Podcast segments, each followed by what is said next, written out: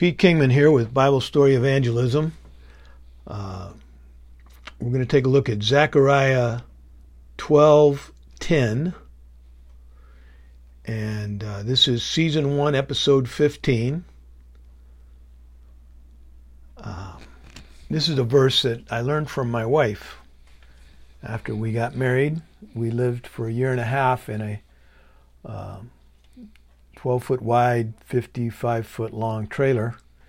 And Steve and I were just up in Tampa about 6 weeks ago, and we drove by where the trailer was. It hadn't survived. It barely survived.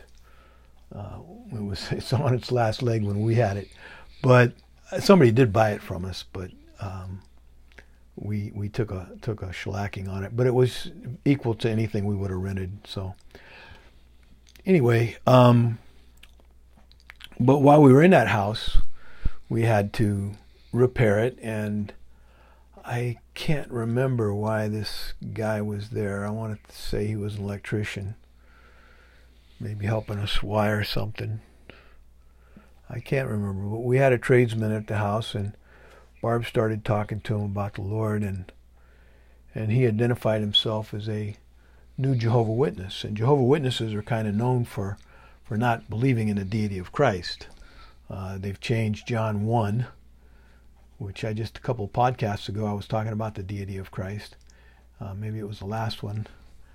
Yeah, it was. It was number 14. This is number 15. So the last one I was talking about the deity of Christ. Anyway, they changed John 1. In the beginning was the Word, and the Word was with God, and the Word was a God. Well, I took Greek class, and there is definitely a indefinite article in the Greek language, and is the indefinite article. A God, the definite article would be the God. And I got to thank Bob Gilbert for teaching me grammar, because I never learned it growing up. But fourth preposition was very important, and I maintain you can't teach physics without understanding to and from. So I think I talked about that already. But anyway, I'm all over prepositions. Anything you can do to a table or a fort, and on, in, over, above, by, etc.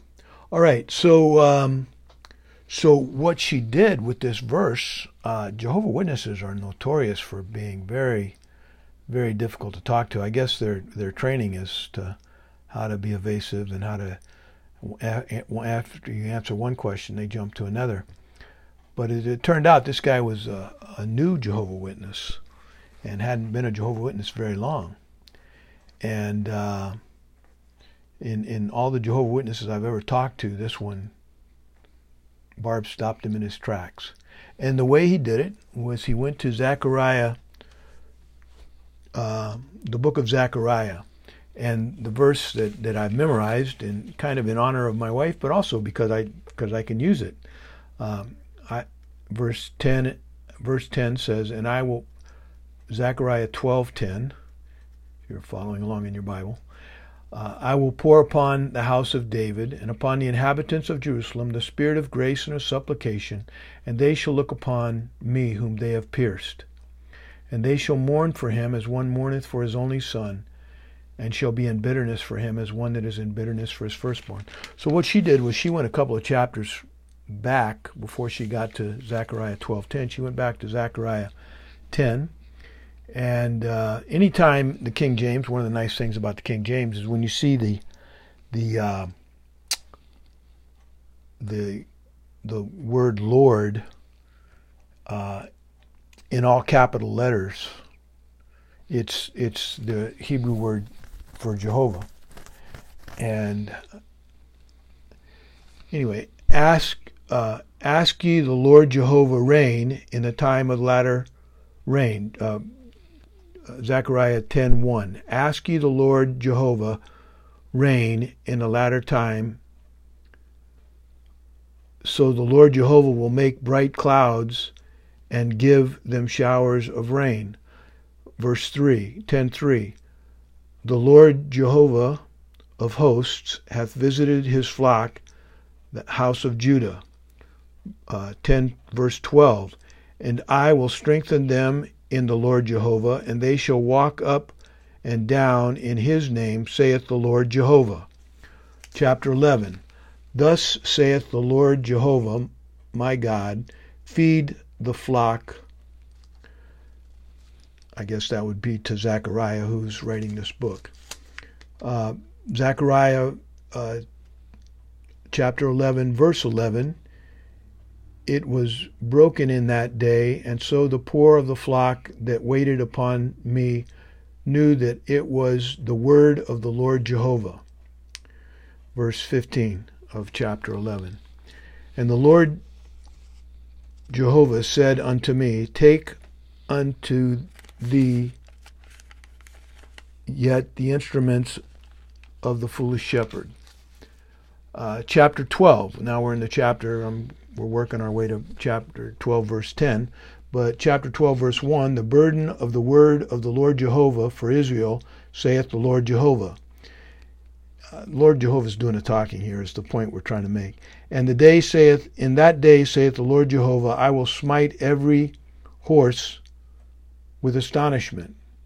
I, Jehovah, will open mine eyes upon the house of Judah, and will smite every horse of the people with blindness.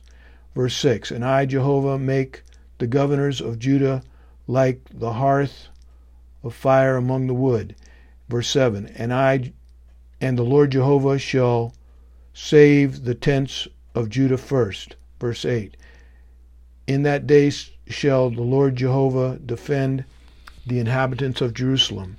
And it shall come to pass in that day, verse 9, and it shall come to pass in that day, I, Jehovah, will seek to destroy all the nations that come against Jerusalem. And verse 10, which is the one that Barb wanted to get to with this Jehovah's Witness. And I, Jehovah, shall pour upon the house of David and upon the inhabitants of Jerusalem the spirit of grace and of supplications, and they shall look upon me, Jehovah, whom they have pierced. And they shall mourn for him as one mourneth for his only son, and shall be in bitterness for him as one that is in bitterness for his firstborn. Well, Barb did it probably better than I did, but verse 10 said, I, Jehovah, shall pour upon the house of David and upon the inhabitants of Jerusalem the spirit of grace and of supplication, and they shall look upon me, Jehovah, whom they have pierced. And the crucifixion was not an Old Testament thing. The Jews would have stoned Jesus if they were going to kill him, but it was a Roman thing. And this is written 28 generations. For at least 14 generations. Well, back up. The silent period was 400 years. This is Zechariah, second to last book in the Old Testament. So this is at least 400 years before Christ. The Romans weren't anything to be feared, I don't think, 400 years before Christ. But anyway, they shall look upon me whom they have pierced. And then the reaction of Israel. And they shall mourn for him as one that mourneth for his only son, and shall be in bitterness for him that is in bitterness for his firstborn. This is prophecy that hasn't been fulfilled yet. This is the prophecy, I think, of the 70th week of Daniel. Eschatology has become very, very important to me in the last, I would say the last couple of months, really. But so much of the Bible can be explained by understanding the time frame in which these verses take place, or will take place if they're prophecy like this one. And Israel's going to come to Christ. It's going to come to the Lord Jehovah. And they shall look upon me whom they have pierced. And that's and that will happen when the Lord returns at the end of the tribulation, and they shall come to Christ, 144,000 which are wiped out during the tribulation, and call out from the throne of God to take vengeance on them that live upon the earth that slaughtered them.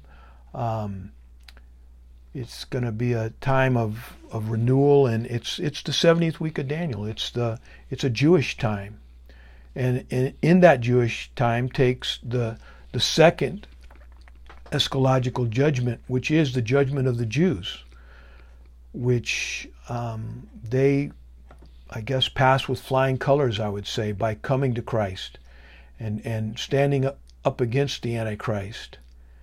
And they shall mourn for him as one mourneth for his only son, and be in bitterness for him as one that is in bitterness for his firstborn. I can tell you firsthand that bitterness of the firstborn is very, very sad. I saw that when the day after my 18th birthday, my brother was killed in Vietnam, and when I got the phone call with my friend Craig watching TV, All in the Family was what the show we were watching, but my dad came home. I had gotten on my knees and prayed that my brother wasn't suffering in a ditch, because I had I was reading maybe the Bridges at Toko-ri, and about a pilot that was shot down in Korea, and all they have is a sidearm usually, and not a very effective weapon against enemy infantry. But anyway, I got on my knees and I prayed that my brother wasn't suffering in a ditch.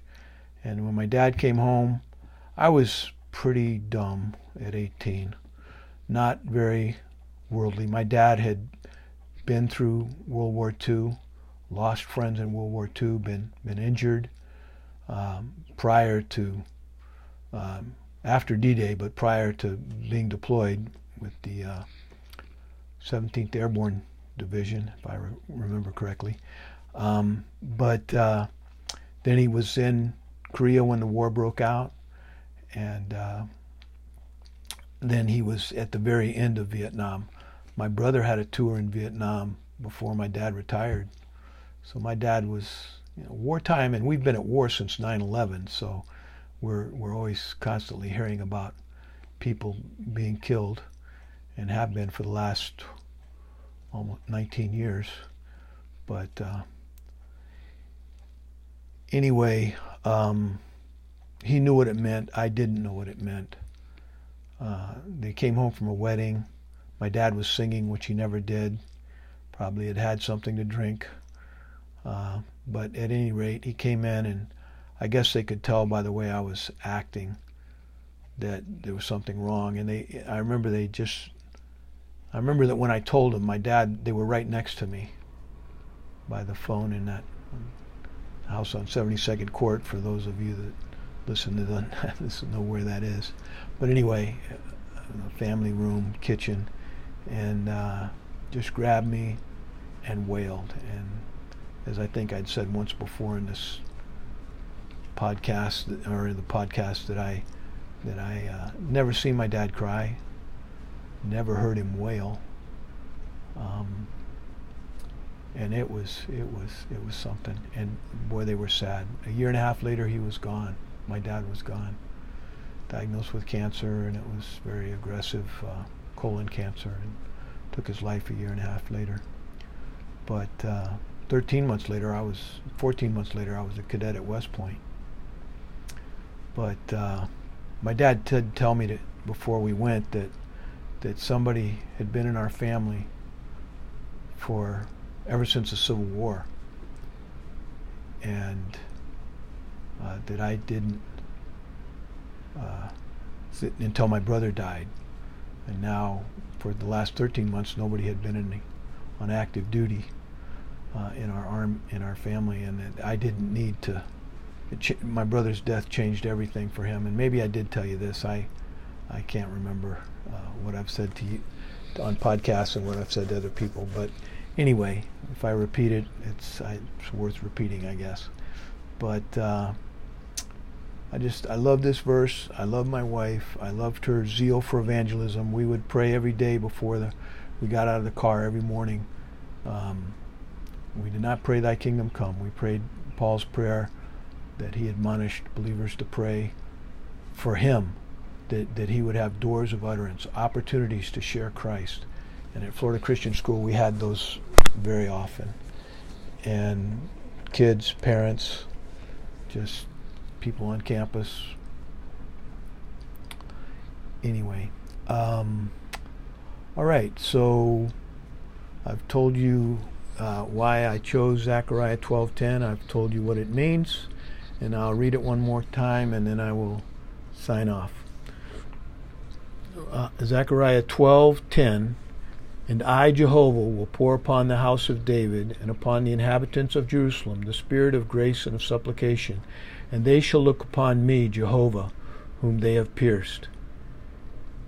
And they shall mourn for him as one mourneth for his only son, and shall be in bitterness for him as one that is in bitterness for his firstborn."